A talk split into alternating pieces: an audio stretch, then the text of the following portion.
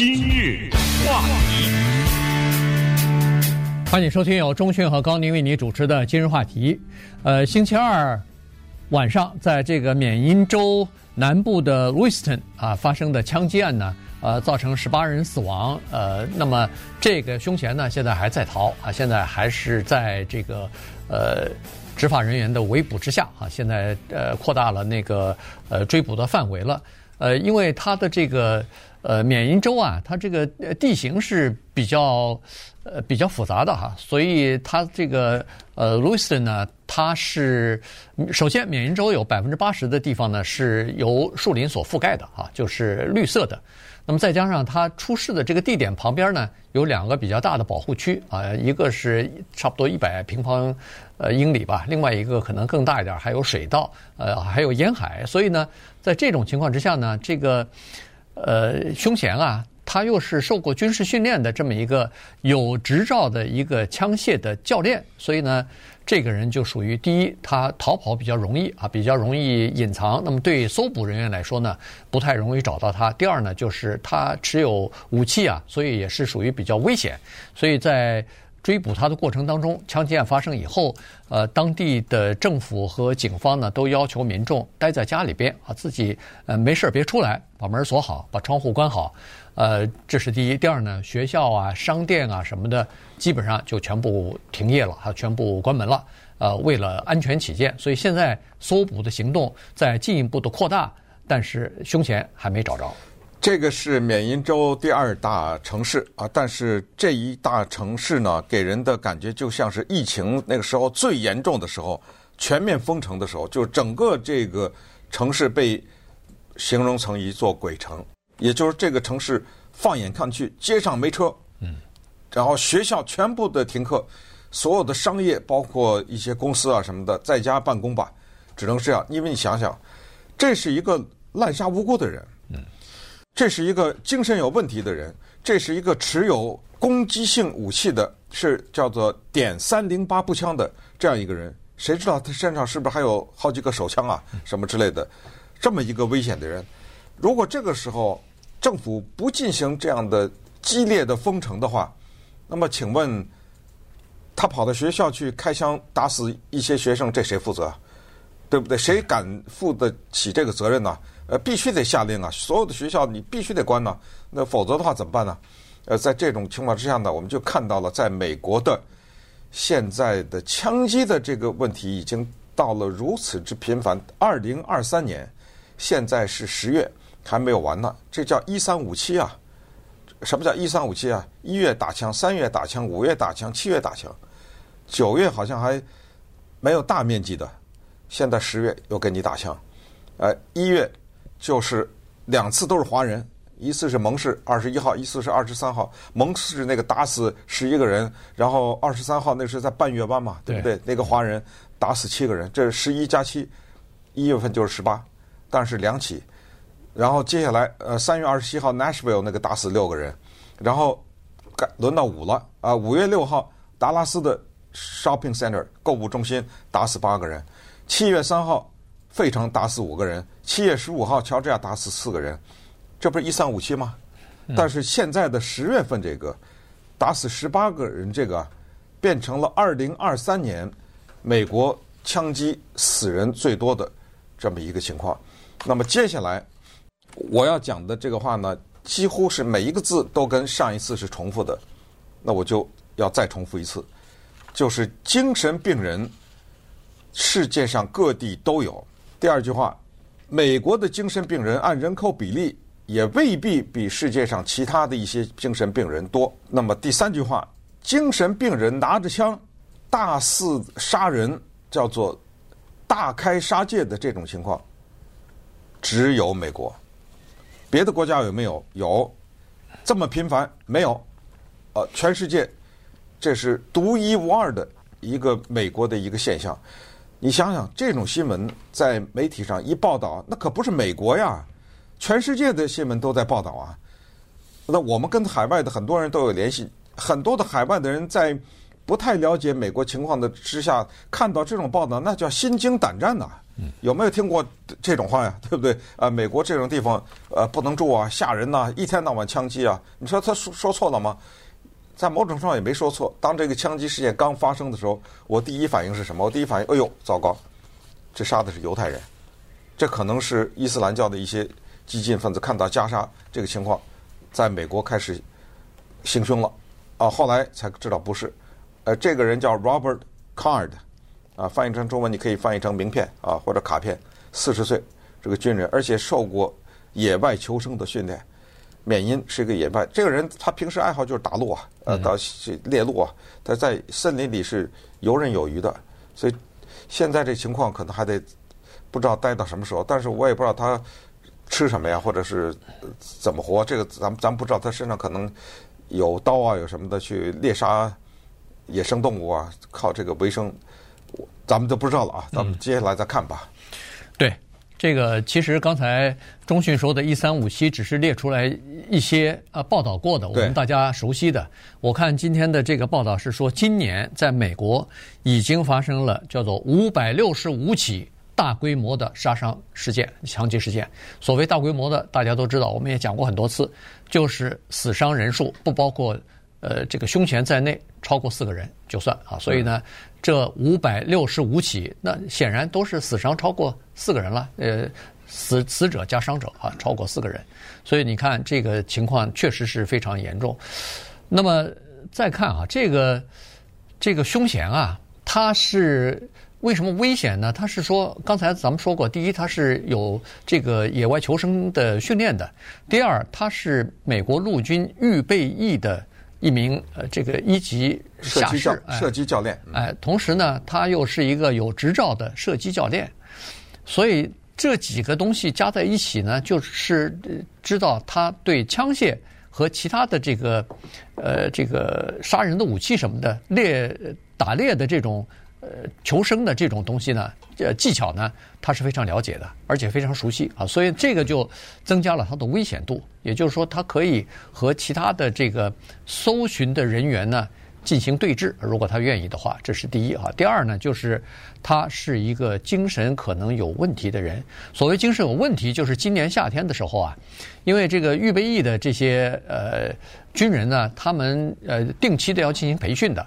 今年夏天的时候，他被送到纽约州进行这个实地的培训的时候呢，发生了一些事情。就是当时他跟人家说，他说他可以听见一些声音啊，就是幻听已经出来了。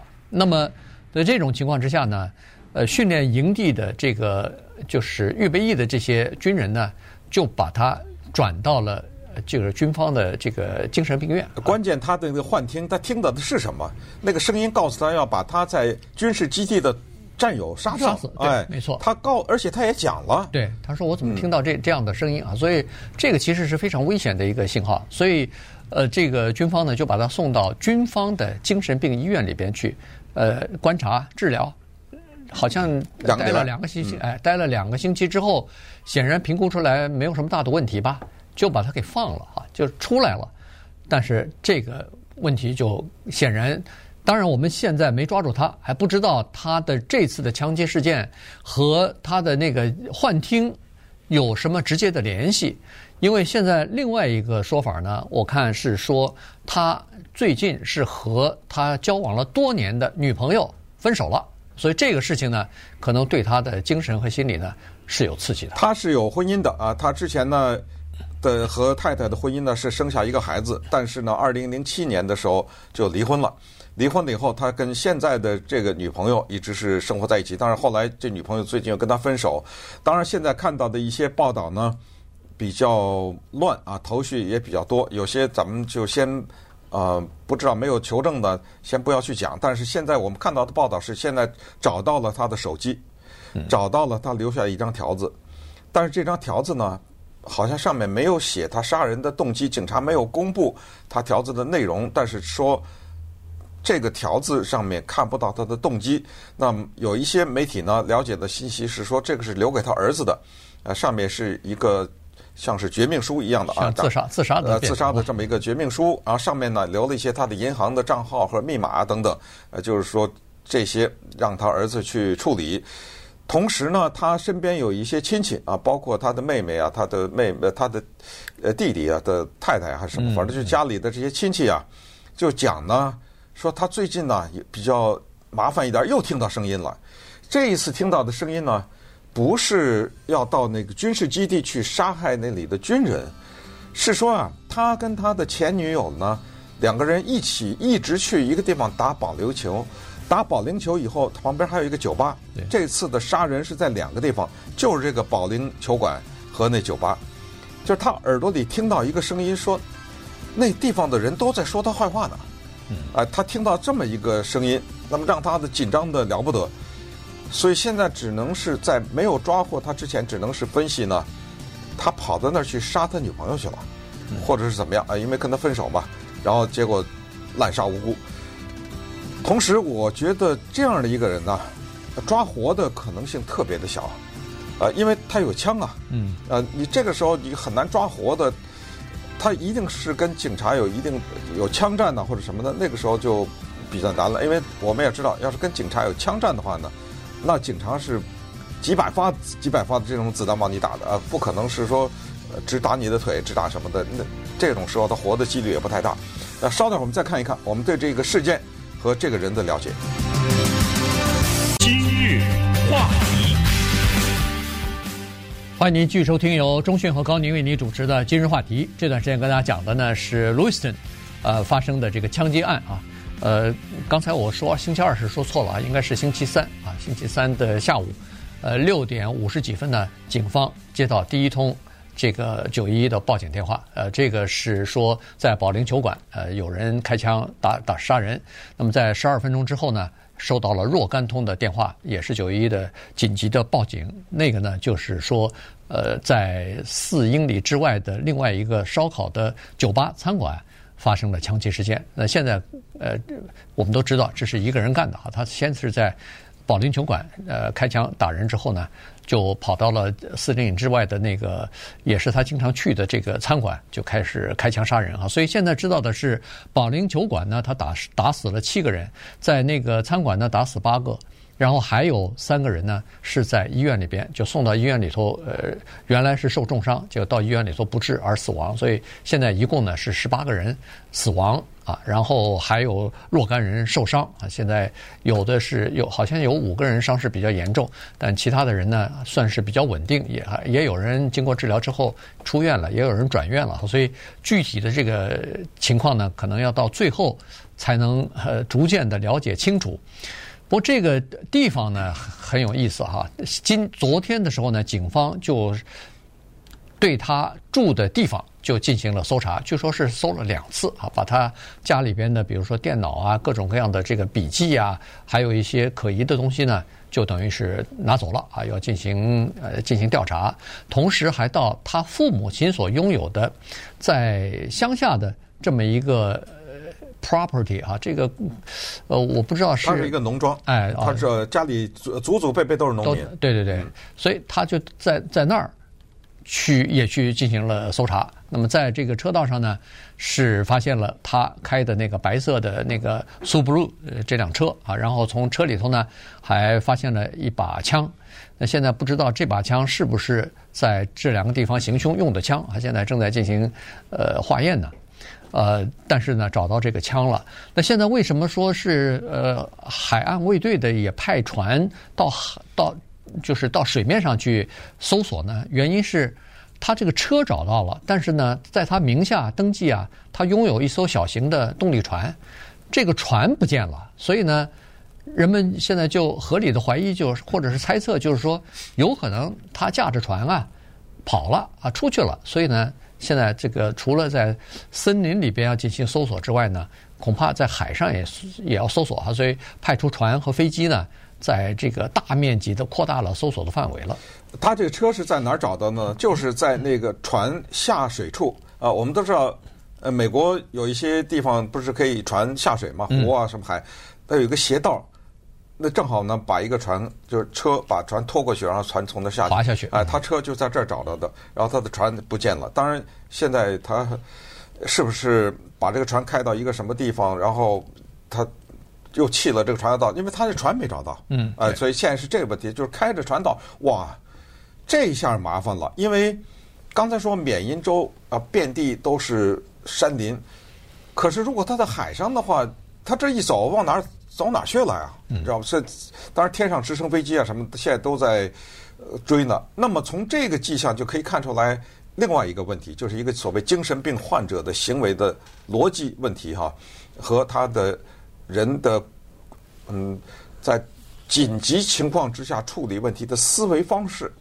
因为以前呢，对于精神病患者是这么说：说他做的一些事情是不合逻辑的啊，比如说。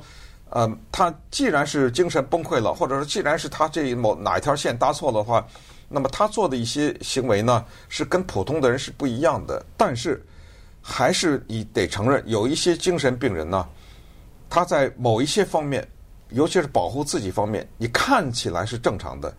你比如说，他要是精心的策划了。他去杀人了以后，然后下水，下水了以后从哪里跑，从哪里上岸，躲在什么地方，身上带多少干粮，或者车里面放上什么，然后接下来的野外求生，他依然有可能是一个精神病人。嗯，你知道吗？啊，这个先跟大家讲一下。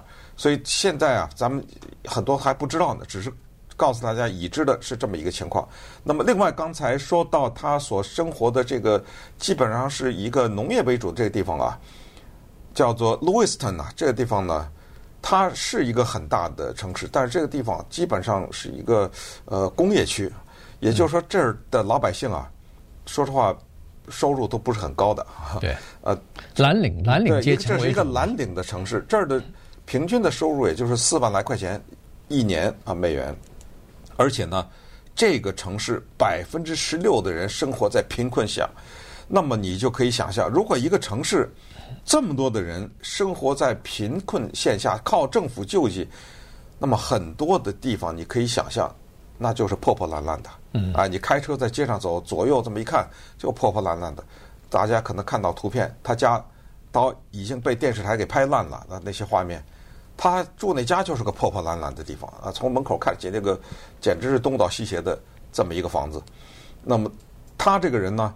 上了大学，但是没毕业。他上的是缅因大学，他学的是叫做呃工程技术，学的是这个。然后他在后备役啊，在军队里干什么呢？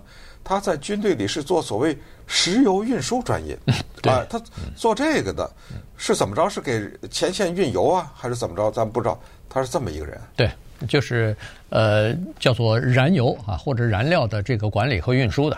这个是可能是给军军方的汽车和飞机用的这个油啊，所以在这方面他训受的这个训练，其实你可以看得出来，一个呃蓝领阶级的这个社区啊，它它这个地方并不大，七三万好像三万七三万八啊，这这这个整个的这个路易斯呃人口是这已经算是缅因州的第二大城市了，你可以想象。但是就是现在咱不是说封城了吗？嗯，这个封城的范围是七百平方英里。啊，那就超过，对就是超过这个 Lewiston 的七百英里全都封了。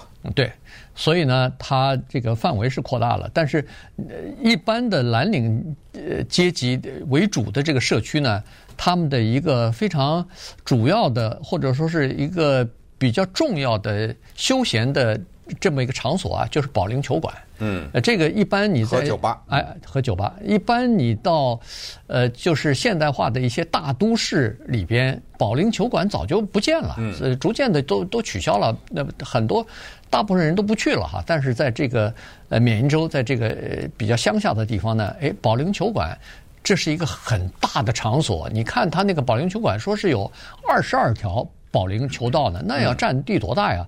嗯、而且很热闹的地方。对，这是一个他们当地社区呃非常活跃的地方。家里头开什么 party 呀、啊，什么 birthday party，带着孩子去打保龄球什么，这是一个很很大家都愿意去的这么一个，恨不得是社区中心了哈。所以他除了打保龄球，还卖各种各样的饮料啊，什么呃快餐呐、啊，什么都在那儿哈。大家愿意去的这么这么一个地方，休闲的地方。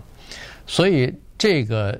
保龄球馆发生这个枪击事件，对当地的这个呃整个的社区的娱乐活动，其实也是有很大影响的。呃，另外呢，缅因州这个地方，因为它比较相对来说比较荒啊，那么所以呢，这个地方恨不得是家家有枪啊，已经到了这样的一个地方，就是持枪哈、啊，在这个地方呢是非常普遍的。同时，这个州呢有一个法律，很多的州都有，它没有。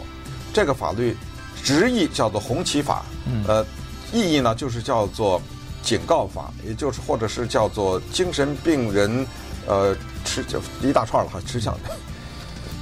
这 什么意思呢？就是说，一个人他可以合法的拥有枪支，不管有多少枪，不限。但是如果有一天发现这个人有精神病的时候呢，这个就亮红灯了。那，可可能翻译成红灯法比较好。亮红灯了以后。警方可以合法的把他所有的枪都没收了，这个就叫做红灯法。但是缅因州没有，所以现在咱也搞不清楚他这个枪是不是合法买的。百分之百，我认为是合法买的。肯定是，肯定是因为他是陆军预备役的人，他还不能买枪啊。我是个枪击教练，我为什么不能用我枪啊？对不对？所以这问题啊，枪支问题这还有的吵呢。